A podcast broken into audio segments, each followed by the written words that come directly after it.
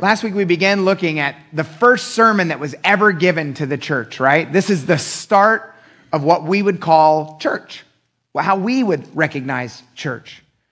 And this was the first sermon, and Peter was the one giving this sermon. And we started all the way back. You guys remember, what, two, three weeks ago, we looked at the, the, the, final coming of the Holy Spirit here, the, the time when the Holy Spirit fell, and we saw this whole process that happened, right?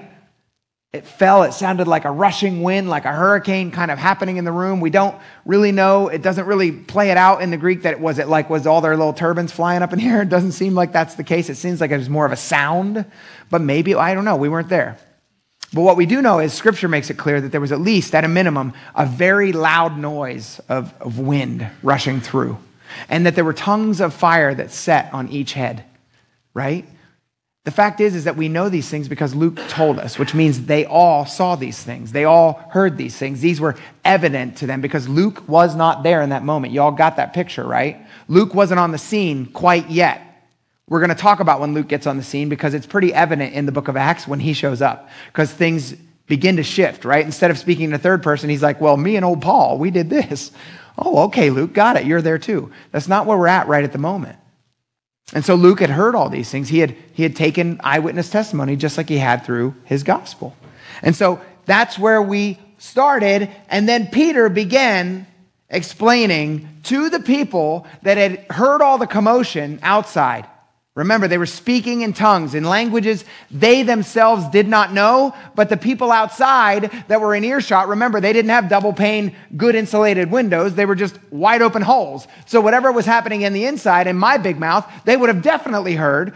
Who knows how far away, right? Because I got big old mouth. Well, there was 120 of them up there, right? And they're just speaking out what the Holy Spirit put in their hearts.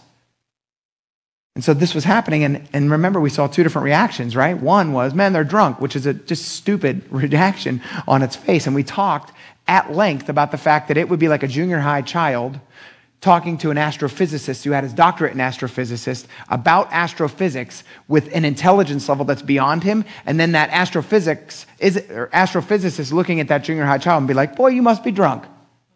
And you're like, well, no, Drunkenness usually doesn't bring intelligence. Anybody that's been drunk knows that, right. You can't even talk. You're slurring your words, man. You can barely talk straight. You can't walk straight. You can't do anything straight.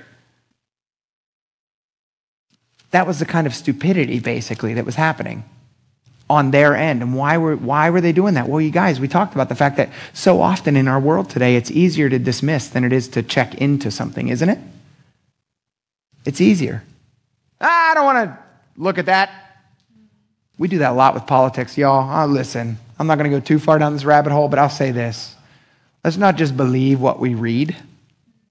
If it's that important to you that you're going to go spout it off on Facebook, well, you better research it before you do it. I'm just saying. There you go. Good night. Have a great night. No, I'm kidding. That is really not what we're here for. But something I just felt like the Lord wanted me to say. So here's the deal Peter began this sermon, this very first sermon, he stands up when he hears the commotion outside. He goes to the window with the 11 other disciples and he says this. He's like, guys, what you're seeing is explainable. And we talked at length, didn't we, about the fact that who was Peter in the Gospels? Never once did you read Peter saying, like, well, um, it says in the prophet so and so that this is how it's going to go. What was Peter doing? Listen, y'all, I got a voice and I'm going to tell you what's up. Jesus, you're wrong. And what did Jesus say back to him? Get behind me, Satan. Mm. Peter, here, clearly under the power of the Holy Spirit, not at all the Peter we we witnessed before in the gospel, where he was just walking in his own confidence, which usually got him in a lot of trouble or ended up not going well. No, what do we see Peter here? He stands up and he talks with an authority that maybe he once thought he had in his own flesh but never did. No, he stands up and he speaks with an authority, but what authority? God's authority. He brings it to the word. He brings them to the word and he, and he shares Joel chapter 2, 28 through 32 for you note takers. And that's what we looked at last week. And he points out, you guys, that the last days begin right here. When the Holy Spirit fell, the last days started. And some of y'all might be here and you're like, man, we've been in the last days for a while. You're right. Do you know why? Because our God is gracious. Because guess what? If we would have been like, by the way, this is the last day, y'all, you better figure it out. Well, we wouldn't exist. Aren't you glad he waited? Now, let's go one step further. I'm glad that he waited not just for me to be born, but to wait until I was 16 at the end of my rope and ready to kill myself to decide to follow him. I'm glad he waited till that day. How about y'all? I'm glad he waits now because I got friends, I got relatives, I got people in my life that aren't saved yet. I'm glad he's still waiting. However, at the same time, as a Christian, I'm like, oh, Lord, come back. Right? That's the tear in all of our hearts, isn't it, Christians?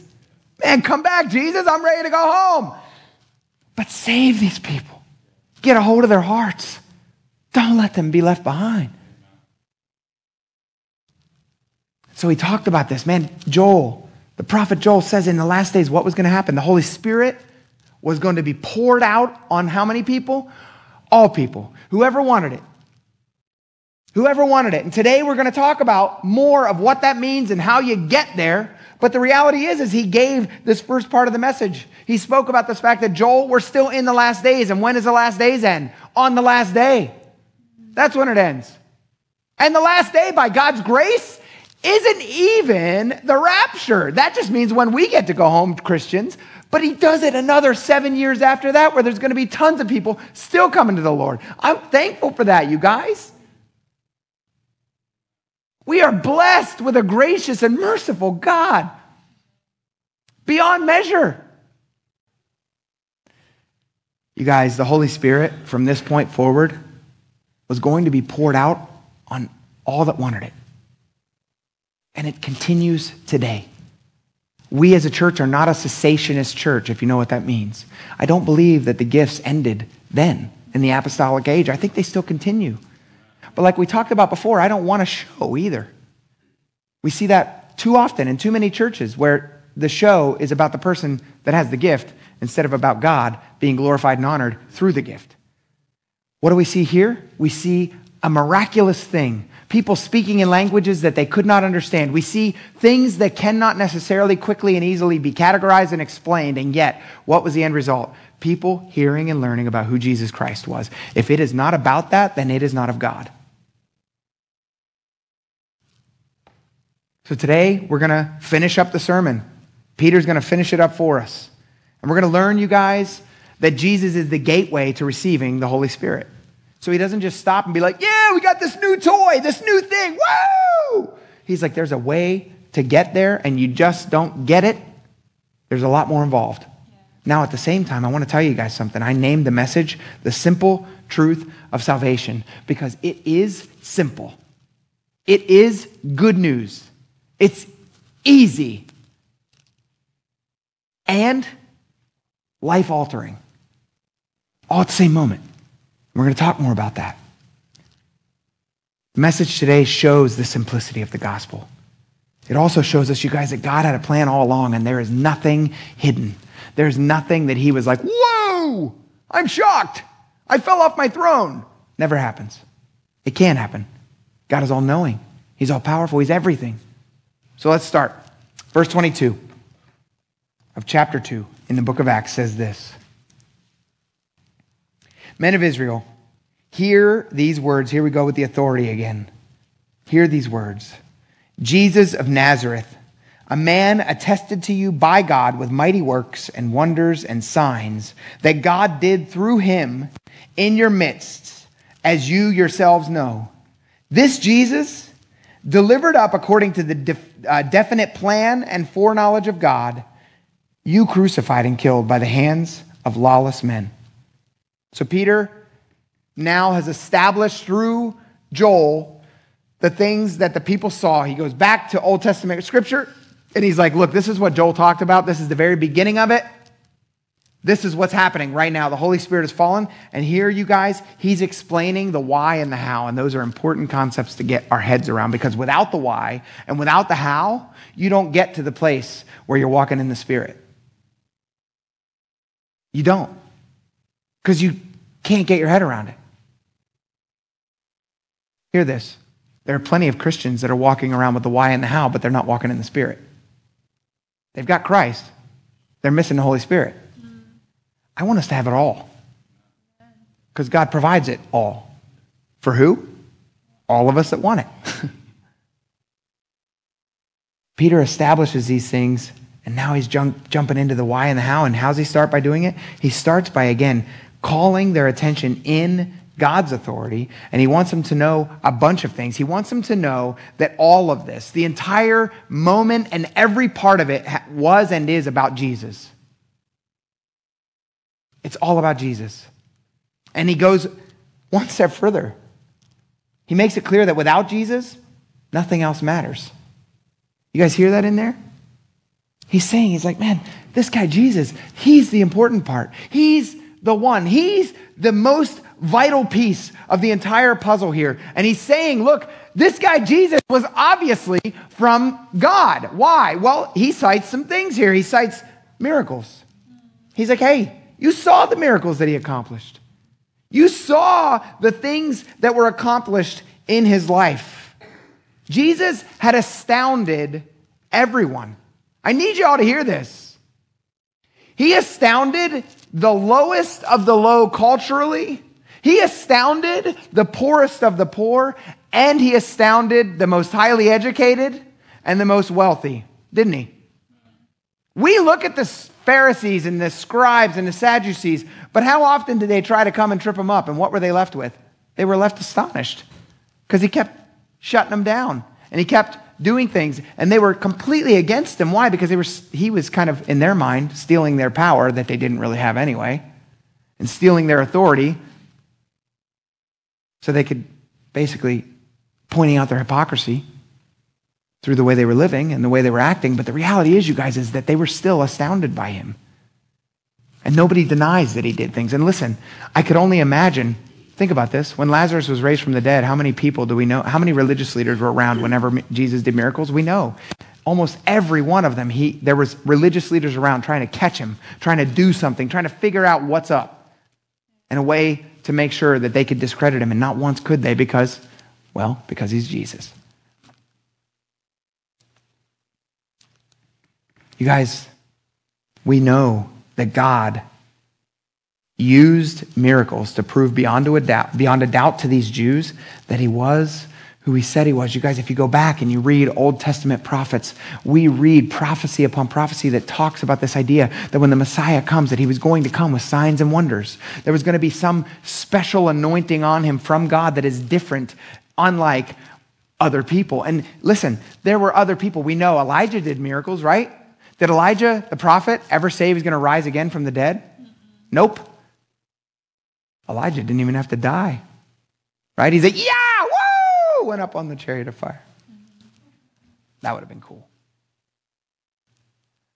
But nobody else said what Jesus said. Nobody else did what Jesus did. Nobody else ever came back from the dead like Jesus did. Lazarus came back, but why? Because Jesus called him. Why did Jesus come back? Because God wanted him to. He, ra- he, he raised himself from the dead. He is God, like he said he was. And you guys, next, Peter makes it completely clear that Jesus didn't die by accident. G- mm, Never mind. Jesus didn't die by accident. I had a movie reference in my head, but the movie is a little raunchy, so I'm not going to bring it up. Monty Python always pushing a, a line. I won't bring it up. But anyway, Jesus didn't accidentally take a cross from somebody because he was gracious. Jesus went to the cross for us. He knowingly went to the cross. And not only did he knowingly go to the cross, you guys, while he was alive. I need you to hear this. God ordained his plan before creation was created. Not before humanity was created, before anything was created. When the only thing in existence was God himself, in community with himself, with Jesus and the Holy Spirit, the three persons of the Trinity, in that moment, he already knew the plan. We need to get our heads around that. This wasn't plan B. This was the plan all along. And Peter makes it abundantly clear. He makes it abundantly clear, and I want it to sink in to all of our hearts, you guys. Because I don't know about you, but maybe there are some people here today that know that this week they made a wreck of everything. Or maybe you look at your life and you're like, man, I've made a wreck of my entire life. How could God ever choose to use me? I'm living proof that God uses the foolish things to confound the wise. And I'm not alone, am I? Y'all a bunch of fools. I mean that in love. We're all a bunch of foolish people, aren't we? We've done foolish things. God knew that. He still chose to die for us. You guys,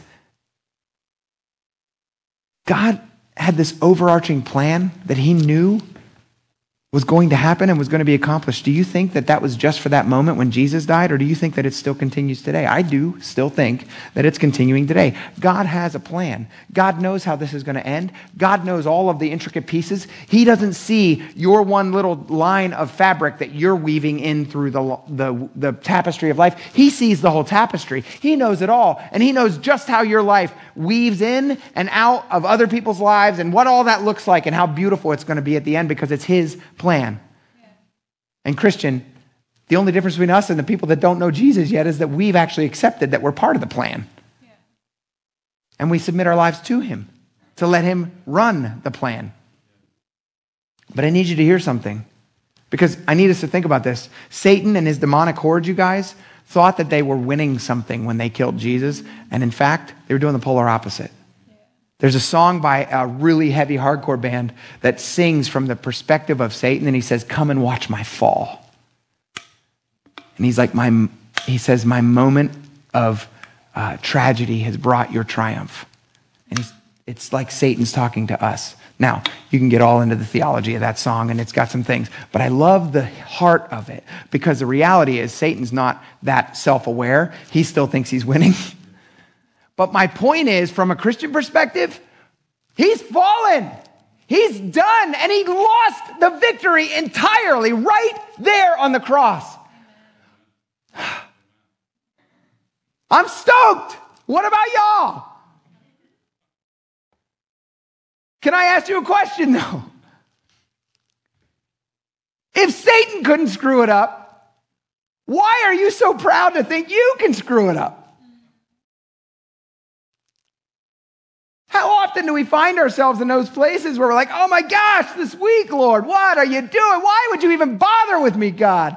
Hey, I say stupid things, Lord. You hear stupid things come out of my mouth all the time. I can't believe you. Why would you even bother with me? And yet God's like, I know you're going to say stupid things. I'm still going to use it for my good. Why would I think that God's grace is not sufficient for my sin? Listen, I've got a sticker on the back of my car. I wish it was a lot bigger. That says this says, person, dear person behind me, you cannot out sin God's grace. He has more grace than you have sin. And as a Christian, the goal of our life is to say, Oh Lord, would you take this stuff away that I don't keep walking in it? And you walk in this walk of sanctification, right? We're being worked out into a cleaner and clearer picture of who Jesus is in our lives. But y'all, do not let the enemy win a victory by being like, oh man, I'm just too far gone. God can't use me this week. Oh, yeah, he can. He can use you right now. Repent and move on. Get up and keep walking. Do not let the enemy win a victory. I don't know who needs to hear that, but that's a, there it is. You can't mess up God's plan. And by the way, even in your mistakes, He's using it in His plan. He's that big. And finally, we see Peter make a third point here about who Jesus is. God had it planned, but it happened through who? Lawless hands that wanted him there. It happened through lawless hands. He says clearly, it's God's plan. God is, is absolutely sovereign, and yet God had a plan, but it happened through the lawless hands. I'm going to blow some Calvinist minds and some Arminianist minds. Ready? If you fall to one side or the other. We here at this church, Calvary Chapel as a whole, kind of holds to a middle ground. We're Calvinists to the Arminians and Arminianists to the Calvins, right? Because they're both in Scripture. I heard it said this way, and this is kind of the way I see it God sovereignly chose to give us free will. And you're like, that doesn't make sense. Sure. God sovereignly knew exactly what was going to happen. Jesus was going to end up on that cross. There's no doubt about it. Because God wanted it to happen. And God was going to make sure it happened. And He didn't force anyone's hand in doing it at the same exact moment. Lawless hands did it. And by the way, before we go the way of the Catholic Church, and I, I pray that they've softened on this, I don't really know. But listen, why did all of most of the, uh, I shouldn't say all, most of the, you know, all of the, um, or most of the uh, crusades happen? Because not only were they going to take the Muslims out, but they were also going to go take out the Jews because they were the ones that killed Jesus. There's times that I say kind of tongue in cheek, but not really. I read it in a book that there was this confession booth set up, and there was all these people that came into the confession booth. Blue Like Jazz is the book, if you ever want to read it, by Donald Miller. But he wore this monk robe and like smoked this big Gandalf pipe and everything. And he would go into this confession booth, and these people from the college in Portland, Oregon, and if you've ever been to Portland, it's pretty liberal. And so all these people come in and be like, oh, you just want us to tell us all your sins. And he was like, no, this is us as Christians telling you about all of our sins. And he's like, first, I want to apologize for all the crusades. They were pretty messed up. And so I've used that line. The Crusades were pretty messed up, y'all. Why? Because they blamed the Jews for killing Jesus. But who killed Jesus? You did, and I did. We all did. He bore all of our sin on the cross, not just the Jews. We all killed him. So let's not just look at the scripture and be like, oh, yeah, good job, Pete. Rip those Jews to shreds. Nah, he's ripping us all to shreds. We all put him there. We all got lawless hands. I don't think it's by mistake. We don't, we don't pick and talk about how the worship's going to go, but I love that it was give me clean hands today. That message was coming through loud and clear to me because I'm like, oh, Lord, these are lawless hands. These are lawless hands. These things, these hands have put you on the cross on more than one occasion and sadly have more probably in the future. Guys, we're all there. We all did it. God had it planned, but our sin, you guys, is just that our sin. We need to recognize that. Too often in the American church, and maybe other places, but I'm just going to pick on us because this is what I know. Too often we're like, oh man, the enemy is just so powerful and so just taking me out that Satan made me do it. No, first off, just let's just own this. Satan is not omnipresent, so Satan can only be at one place at one time. We actually read in the book of Revelation, where's Satan most of the time? Up in heaven complaining about us. Satan didn't make you do that. And by the way, don't be so proud. You are not nearly important enough on this earth for Satan himself to invest time in you. It's probably some stupid little imp demon. Now, I'm not minimizing spiritual warfare, and I'm not minimizing temptation and the ways that the enemy does attack us, but who sins when you sin? You do. You sin. Own it. It's your sin. Why is it important to do that? Because when we do that, it gets us to this next step, which is here's my garbage. Here is my pus and you know, maggot infested nastiness, God. Please take it from me and pour your blood all over it. Forgive me for it. Please, God. Do you understand? There's a big difference between that and like, oh, Satan made me do that. Would you just spank Satan, God? Satan didn't do nothing. You did it. Yeah. You did it. It's important. That's what Peter was boldly proclaiming to these Jews. Yo, y'all put him on the cross. You all did this. That you killed your Messiah. Do you understand? And again, we killed our Messiah. and he went there willingly for us. It's awesome. There's such good news here. Verse 24, let's keep reading. Before I carry this around and put it down again, let me take a drink. Verse 24 says this God raised him up, loosing the pangs of death because it was not possible for him to be held by it. For David says concerning him, I saw the Lord always before me, for he is at my right hand that I may not be shaken. Therefore, my heart was glad and my tongue rejoiced. My flesh also will dwell in hope, for you will not abandon my soul to Hades or let your Holy One see corruption. You have made known to me the paths of life. You will make me full of gladness with your presence. Brothers, I may, I may say to you with confidence about the patriarch David that he both died and was buried, and his tomb is with us to this day. Being therefore a prophet, and knowing that God had sworn with an oath to him, to David, that he would set one of his descendants on his throne, he foresaw and spoke about the resurrection of the Christ, that he was not abandoned to Hades, nor did his flesh see corruption. This Jesus, God raised up, and of that we are all witnesses. Being therefore exalted at the right hand of God, and having received from the Father the promise of the Holy Spirit, he has poured out this that you yourselves are seeing and hearing. What did Peter say? Jesus didn't stay dead. Y'all killed him, but he didn't stay dead. He rose again. God raised him from the dead.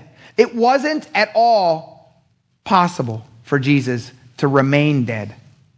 The Lutheran theologian Robert Bertram, if any of you guys are up on your theologians, they, he made this observation that I really thought was an awesome observation. He said this, you guys says the abyss can no more hold the redeemer than a pregnant woman can hold the child in her body during birth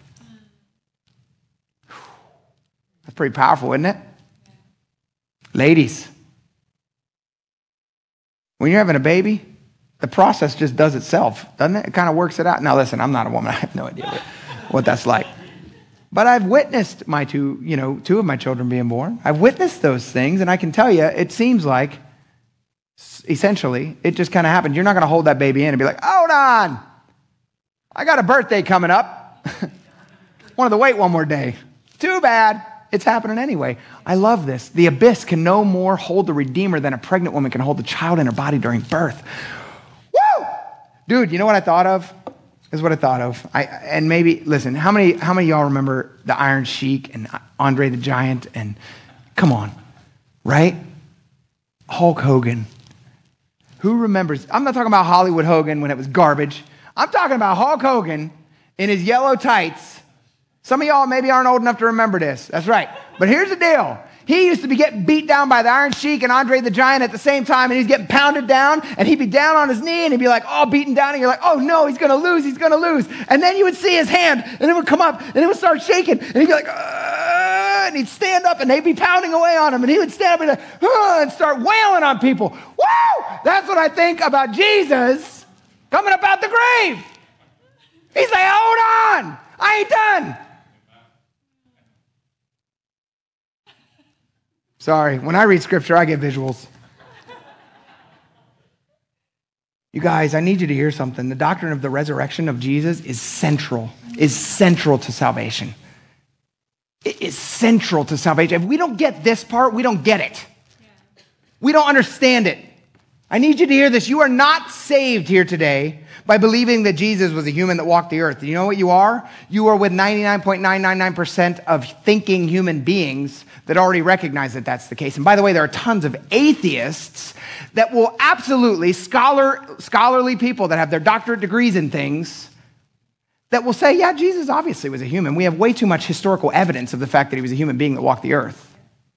That doesn't save you. You're not saved by believing that Jesus just died on the cross. Again, most scholars, including atheists, believe that he died on the cross. Where it gets important is that he came back. Yeah. That's the most important piece. Now, his life, perfect and sinless, very important to us. His death, a perfect sacrifice that out of any person ever alive, this guy didn't deserve to die because he did nothing wrong at all, ever. But he died for us anyway. But if, the, if he didn't come back, you guys, then everything he said was garbage. C.S. Lewis says that J- Jesus was either a liar and a lunatic or the Lord. And you've got to figure out who he is. Because he's, he's either a complete liar that isn't worthy of our time at all because he said some really radical things like, yo, kill me, I'm coming back. Knock this temple down, and in three days it's going to come back up again. And they're like, oh, you're talking about the building? No, guys, you missed it. Talk about him. I believe he did come back. And not only that, you guys, and it's not like I just believe it because I've got this blind faith and I'm like, yeah, this is where I'm staking my claim. What did Peter say? Peter made it clear that it's all throughout Scripture that this is the way it was going to be. Guys, you have to recognize that Jesus rose from the grave. It is an empty grave. It's the key to the power of Jesus having power over death and hell. And Peter again goes to scripture to prove his point. He quotes Psalm 16, verse 8 through 11 for you note takers. And he points out a couple obvious truths. He says, David, he wrote this, but he was being prophetic when he wrote it because why? Because this is, can't be talking about David. Like, let's just read it here quick again. David says concerning in verse 25, I saw the Lord always before me, and he is at my right hand, that I may not be shaken. Therefore, my heart was glad, and my tongue rejoiced. My flesh also will dwell in hope. For you will not abandon my soul to Hades, or let your Holy One see corruption. He was not calling himself the Holy One. Why? Well, they, uh, Peter makes it clear. He's like, yo, if you want, after I'm done talking, we can go on a field trip and go see the bones of, P- of David. He's dead.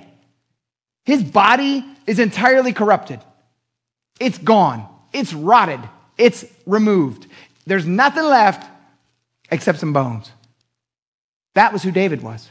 So David wasn't talking about himself. He was speaking prophetically about the Messiah that was to come.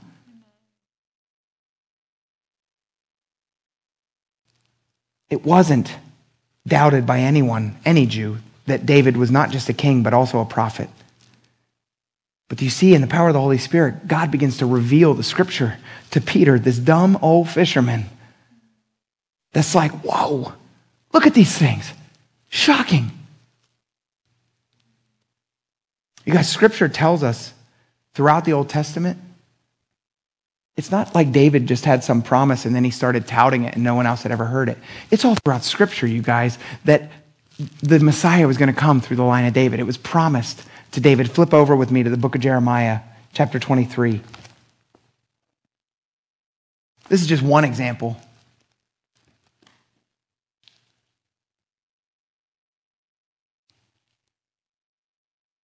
The book of Jeremiah, chapter 23, verse 5. It says this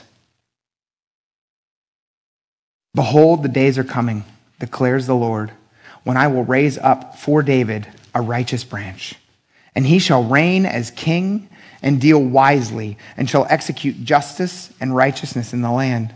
In his excuse me, in his days Judah will be saved and Israel will dwell securely. And this is the name by which he will be called. The Lord is our righteousness. You guys, here Jeremiah is prophesying about something that hasn't actually happened yet. Is Israel dwelling securely? Nope. Not yet. Not yet. But it, they will. We read about it in the book of Revelation. When Jesus steps foot back on this earth, you guys, Jerusalem will be the center of our world. Everything will go back to there. He will rule and reign from there. They will be completely safe. There will be nobody against them.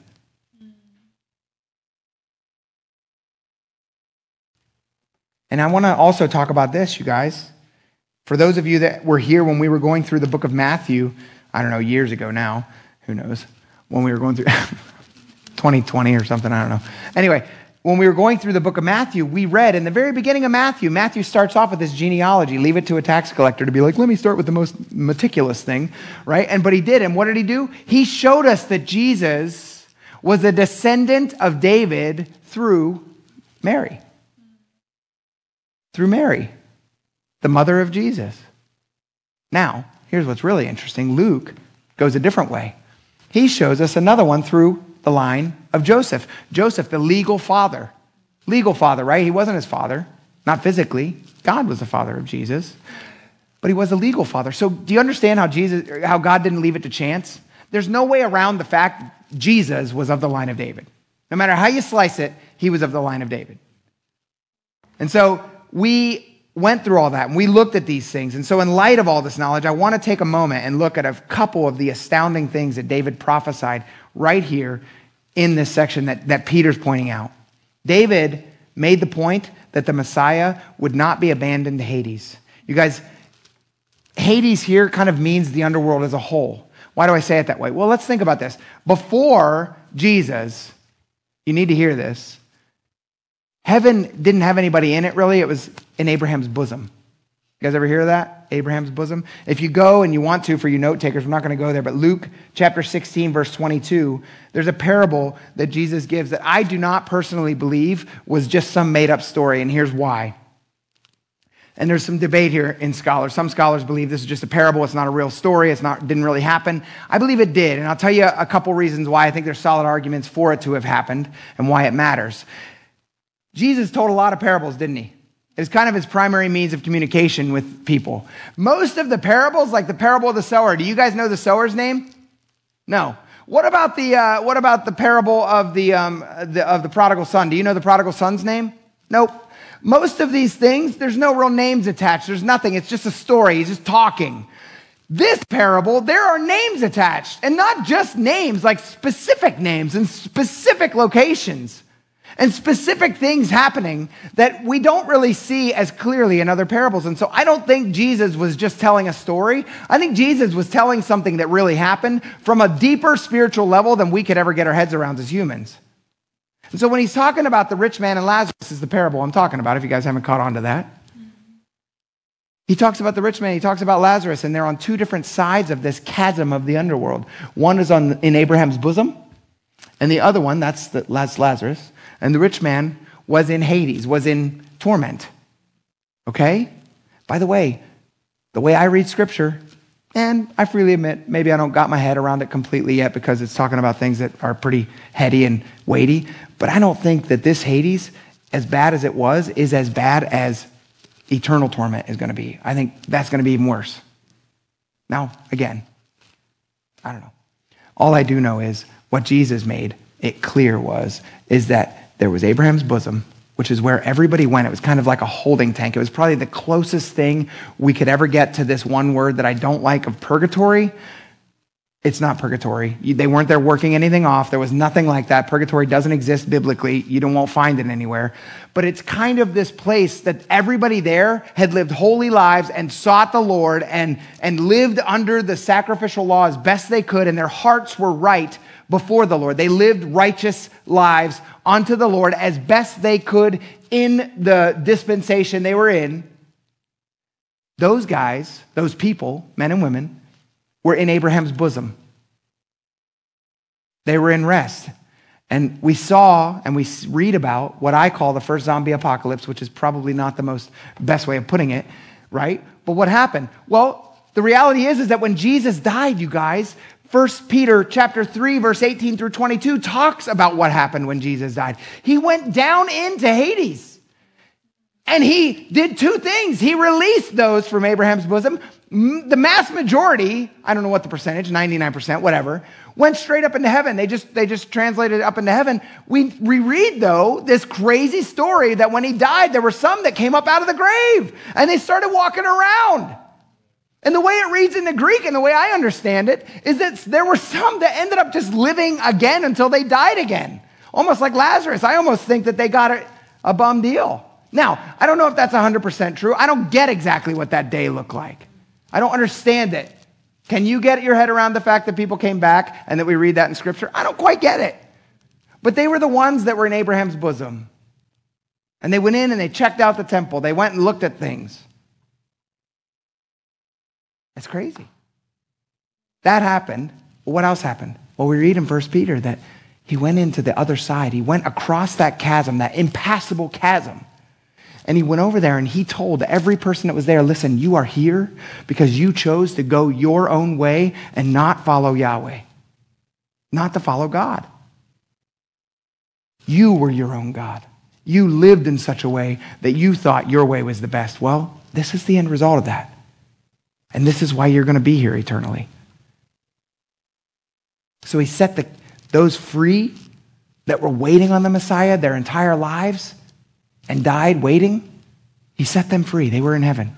From now, we don't, there is no more Abraham's bosom. It doesn't exist. We just go straight to heaven. Right? But Hades is a place, and it's real. What we understand is that Jesus was very busy during these three days. The next thing we learn too is this. Secondly, David says that the Messiah would not see corruption. He lived his life in, in perfection. He bore our sins as a perfect sacrifice. He is holy, you guys. Even in death, he was holy. Listen, let somebody start nailing a nail through your wrist and through your feet and watch how many curse words come out your mouth. I'm just saying. Not him. Not one. What did he do instead? Forgive him, Father. They don't even know what they're doing. Y'all, I don't know if I got much forgiveness in my heart if they're nailing through my feet. I'm just being honest. Because I'm not a perfect human being, but he was. Perfectly God, perfectly man, living his life. And God proved all of who Jesus was by raising him from the dead on the third day. He did not see corruption. His flesh didn't rot. He was whole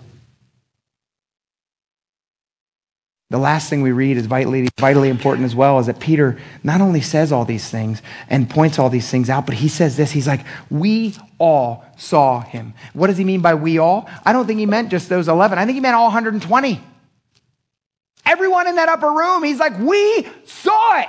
We talked to Jesus. We ate with Jesus. We hung out with Jesus after he had died and rose again.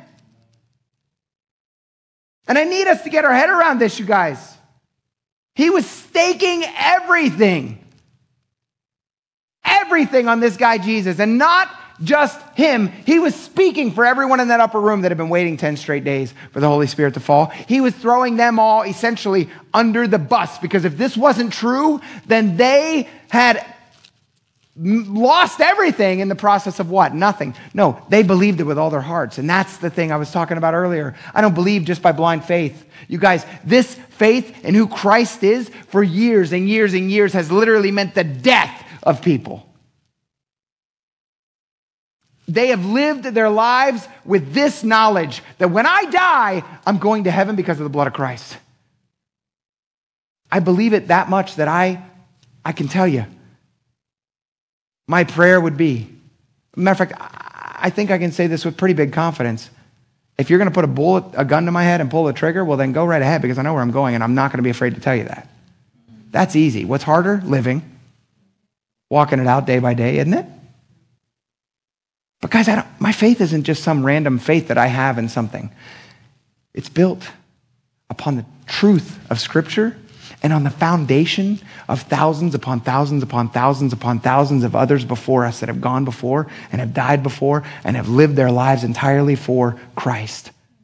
And I don't need all that, but boy, that adds a lot of weight to it. What about y'all? What weight are you adding? Whose lives in, around you are wanting to see what's going on with Christ? What's going on? Who is Jesus to you? And what does all that look like, you guys? Do you understand the weight that we are right now choosing either to walk in or to walk from? We're going to talk more about that. Peter also makes it clear now that Jesus has ascended to the right hand, the, the, the hand of power, the right hand of God, and he poured out the Holy Spirit and he's saying, Y'all are just here witnessing that right now. Let's keep reading. Verse 34.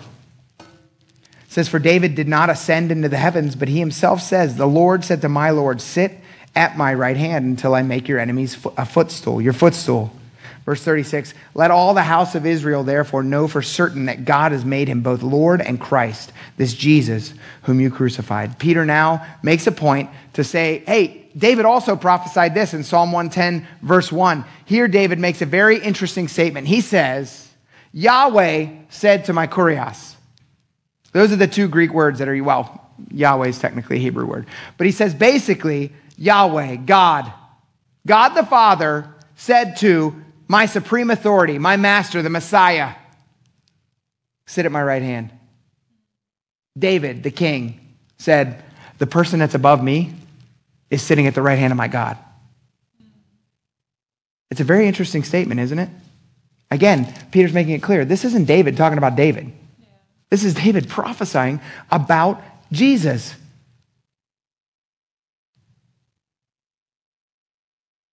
And then Peter makes an absolute statement. He says, This Jesus you crucified is the Messiah. He is our kurios, our, our, our eternal supreme authority. And I need you to hear this, Christian. I need us to hear this. Church, where is the power that we find in the church today, even?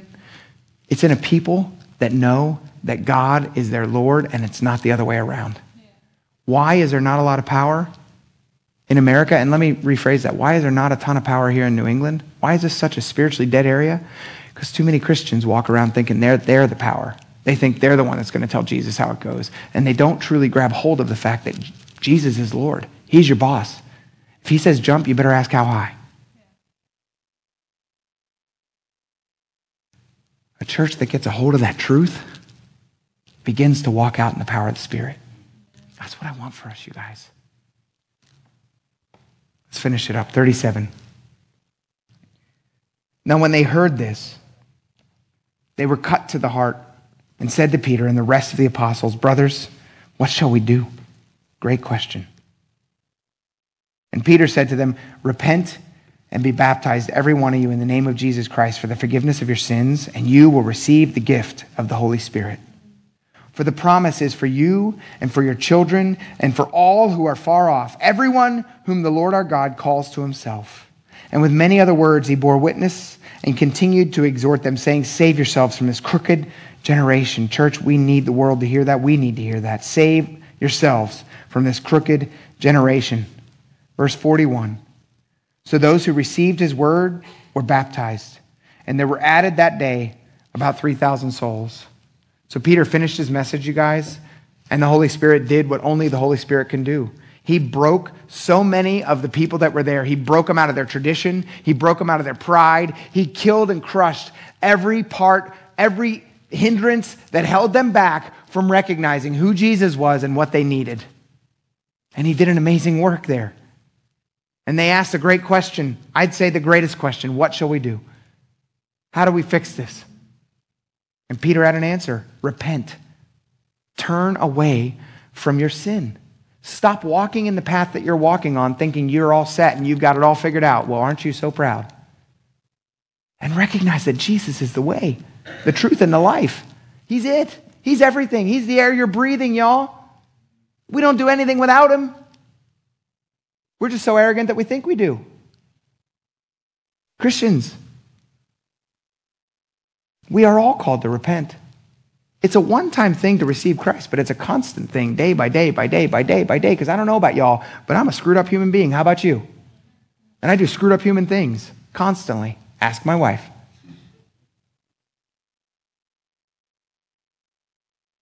Accept that Jesus paid for all of it on the cross. And then he rose again. It's it's done. All you have to do is accept it. If you're here today and you have some sin that you're like, I can't talk about that, it's too bad. Nah, it's not too bad. It's not.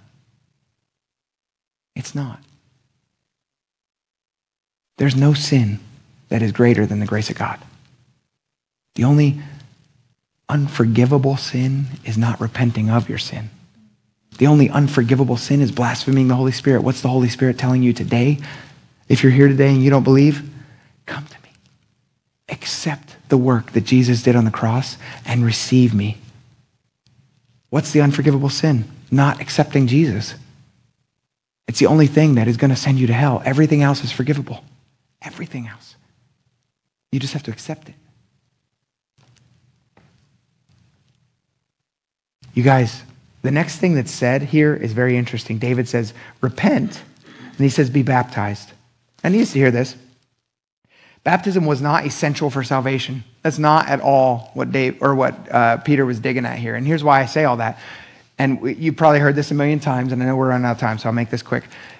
Do you think that Jesus on the cross, whenever the whenever the the uh, criminal was there and he was like, "Hey, you know, I, am I going to be with you when you go? Like, I really want to. I believe it's you are who you are." And he was like, "You're going to be with me." Do you think he was like, "Hold on, guys, hold on one second. Let's just hit a pause." And then they both came down off the cross and found a body of water to get baptized quick. Nah, it didn't happen. They hung there and died. The the crook died, and Jesus is like, "You're going to be with me when you die." Baptism isn't essential. And I need us to also understand culturally, you guys, baptism was not a thing. Do you understand that? Like we look at John the Baptist, so we're like, well, of course, that's what they did. No, baptism, baptizo, the Greek word, you know what it means? Get a bath. Go clean yourself up. So whenever you go and you're like, man, I'm getting in the shower, you can be like, I'm going to go get a baptizo. That's essentially what it meant, but but here's what happened. John the Baptist came on the scene and started doing something kind of radical. He's like, "Yo, you need to be cleansed." And not just clean, like, yeah, you might be dirty, but guess what? I'm wearing some goat or some camel hair and eating some locusts.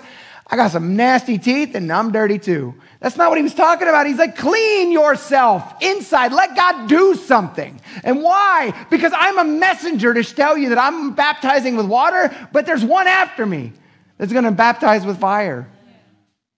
And so, why did Peter say, be baptized? Because I need you to hear this. It was an outward sign of something that God had already done on the inside. It still is. But I need us to also hear this. We get together, by the way, October 1st. If you want to be baptized and you have been already as a Catholic when you're a baby, whatever, or, or whatever reason that you want to be baptized, please talk to me, talk to somebody, and make sure I find out. And October 1st, after second service at 1.30 we're going out to the ocean and we're going to baptize people. I'm hoping it's a little bit warmer than it was in april. So here's the deal though and this is why i bring it up. To the jews why do you think john the baptist made such a splash so to speak no pun intended? Because you guys it was crazy and people were like whoa! What are you doing? They thought it was crazy. Do you know what it meant for these 3000 when they were baptized they were saying, I am being baptized. I'm dying with Christ and rising again with him. I am making an outward declaration of this. And do you know what that meant to their workers, to their boss? It meant you no longer have a job if you're a Jew. Most of them. Do you know what it meant to their family? It meant they didn't have a family anymore. You know what it meant to many of their friends? They didn't have friends no more. You know what it meant for a lot of Christians? It meant their life. Eventually. What they did in this moment, you guys, the only comparable thing we have in the modern day is a Muslim coming to Christ. Because it means exactly those things for Muslims. It means torture, it means uh, deprivation, and, and, and those, are the, those are the kind of the easier things. The worst things are that usually you lose your family, you lose your job, you lose everything. How do we know this? Guys, go and read Paul's letters. He talks all the time, hey guys, we're taking up an offering for the church in Jerusalem. Why? Because the church in Jerusalem was destitute. We're going to learn more next week. They didn't just start a commune because it was fun and they were a bunch of hippies. They did it because they're like, we've lost everything. All we've got is what we got. If we don't live communally, we're all going to die. It meant something. It still means something. American church, we don't get it. We just don't get it. I want you to hear this. Peter said something profound in verse 39 too that I think we need to hear. This was not just for the Jews that were present in that moment. This was for all people. Jews and those what? That were far off. Do you think America is far off from where Jerusalem is? It is. He was saying it's for everybody. Everyone that Jesus has called to himself. Who is Jesus called to himself? What did he tell the disciples? What did he tell us to do? Go out into the world. How far into the world? All the way out to the ends of the earth. We are all called. Are you willing to accept the calling? Again, I'm going to probably blow some really hardcore Arminianists and hardcore Calvinists. We are all called. You have to accept it. We read here that about 3,000 people did just that. They accepted it.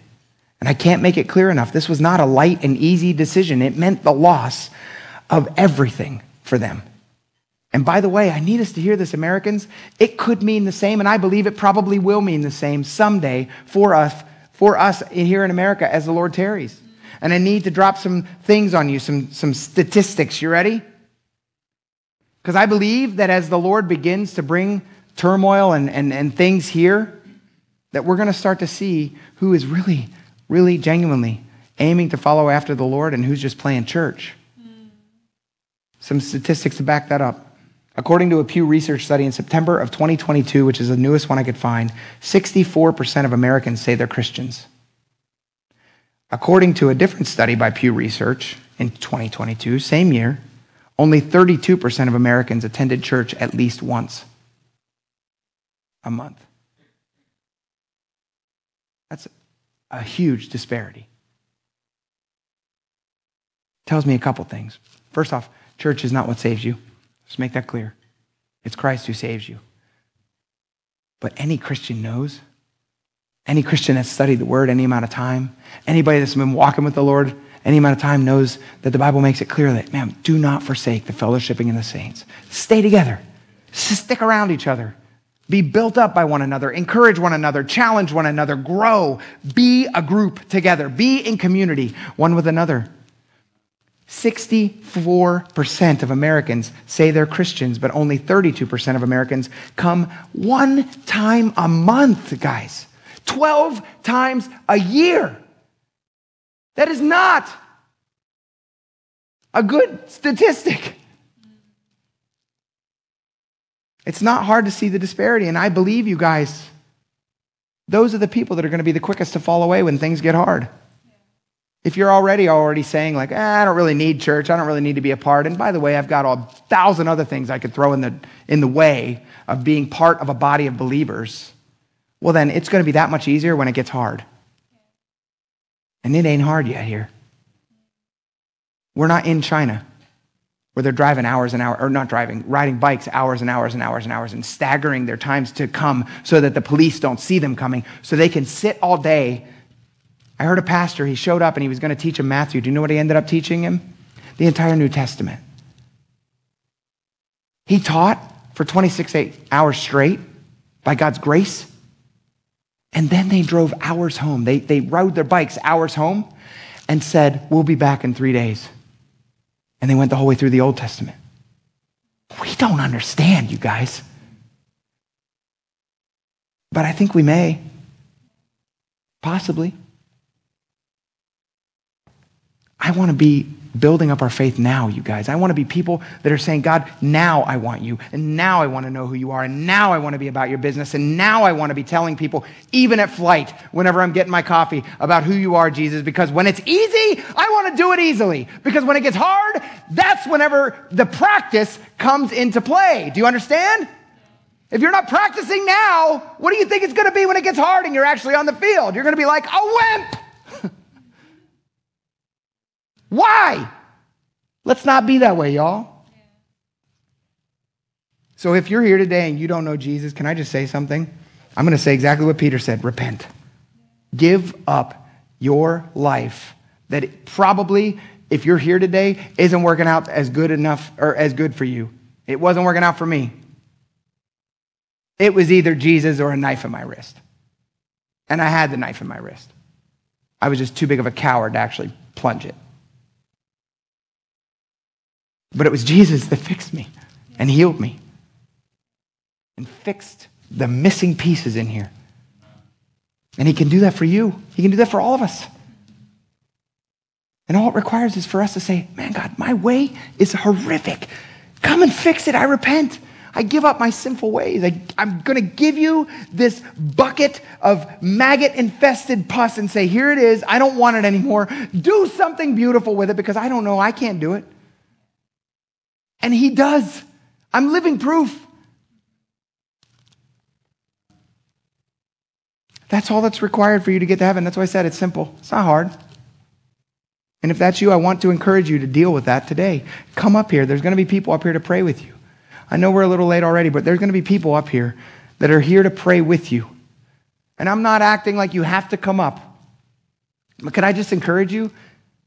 If God's prompting your heart, then get up here and deal with it. If you have a prompting in your heart, grab the person next to you. They can pray with you too. It's not rocket science, and there's definitely nothing special about being up here. It's just an opportunity. And the last thing I want to say is this if you're here today, and maybe you look at your life and you're like, man, I, I've lost along the way as a Christian, I've lost the simplicity of just sharing my faith with others, of just talking about who Jesus is, of just living this life in such a way for my coworkers and everyone else around that just simply is different, that is allowing the Holy Spirit to work in my heart. If that's you here today, get up here and get some prayer. There is nothing weird about coming up. I need you to hear this, and I need us to hear this, New Englanders. I'm really going to try and cut this short. I know we're over. I need you to hear this, guys.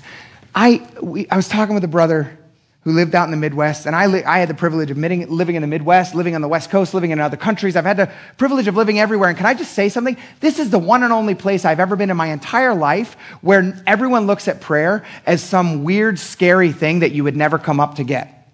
Because you look what? What do you think you look like? I have no idea. But I know nobody takes advantage of it. Everywhere else I've ever been, when I was in Nebraska, there were two to 250 people in a 4,000 person church every Sunday that were waiting on prayer. And the line was so long that even though they had 30 or 40 people there to pray with people, that it got to a point where people just turned around and like, what do you need prayer for? Let's pray. But people took advantage of prayer because we all need prayer, don't we? Christians, we should know that more than everybody else. If you're here today and you don't know the Lord, you don't even get it how much you need prayer yet. But here in New England, Christians are so like, nah, I'm all set. You are not all set. You are a hot freaking mess, just like me. We need prayer.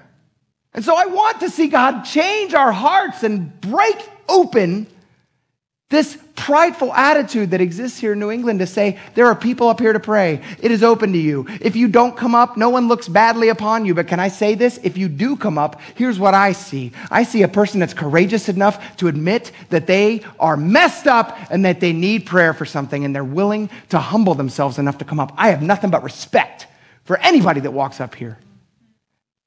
And now I'm going to say something else challenging. And if you're a visitor, I'm sorry. I love you. I don't know you, so don't take this personal. 90% of our church never takes advantage of prayer. That's kind of despicable to me. I'm not saying y'all need to come up for prayer every time, and I'm definitely not challenging you to do it at this moment in the sense of like, I don't want to, if you're not feeling called to be prayed for, then don't worry about it. That's between you and the Holy Spirit. But man, I wish we would take more advantage of the opportunities that God gives us. That's what I'm saying. Get it? Let's pray. Oh, Lord. Man, God, I, I want to see Awaken Great Bay wake up. I want us to see, Lord, to be a church that is, is a bunch of foolish, messed up people that are just doing our best to humble our hearts and to, to follow you with all we got. Hmm. Lord, I want us to be a church that has an impact and bears fruit. And Lord, I know that we will never, ever, ever do that without you, Holy Spirit without you moving in us. God, I pray that we as a church would be a church that sees things clearly, that sees our own heart as clearly as we can, and just how depraved and messed up we are. And Lord, how perfect and amazing and, and beautiful you are. And Holy Spirit, how much you want us to repent, to admit our own stupidities, Lord, and give them over to you so that you can begin to do a good work in them. Lord, that you can begin to change us. Lord, that at the end of our lives, Lord, we look back and we're like, oh, Lord, I can't believe what a work you've done in this crazy life. So, God, I pray, Father, first and foremost, if there be anyone here that doesn't know you yet, God, I pray that you would give them the courage and everything they need, Lord, in order to step up or to grab someone and not just walk out of here thinking that everything's okay because it's not okay. There's nothing about this world that's okay, and that's why we need you. And so, Jesus, would you get a hold of their hearts today? Lord, for us as a church body, Lord, you know each and every person here and what they're dealing with and what they're walking through. Lord, you know every proud heart. Lord, you know every humbled heart. God, you know every little bit of everything about all of us, Lord God. Father, you know me. I don't even know me that well. God, you know me better. And Lord, I'm asking and I'm praying, God. I think with all humility, I believe, Lord, that you are calling us to something deeper. But God, I know that that, that will never happen until we begin to humble ourselves before you and submit our lives to you. So, God, I pray that for our church body. I pray that today for our people, Lord. Have your way in us. In Jesus' name, amen. Thanks for listening to this message from Awaken Great Bay in Dover, New Hampshire. We're so glad you found us. If you want to learn more about our church or need prayer for something in your life, connect with us at awakengreatbay.com.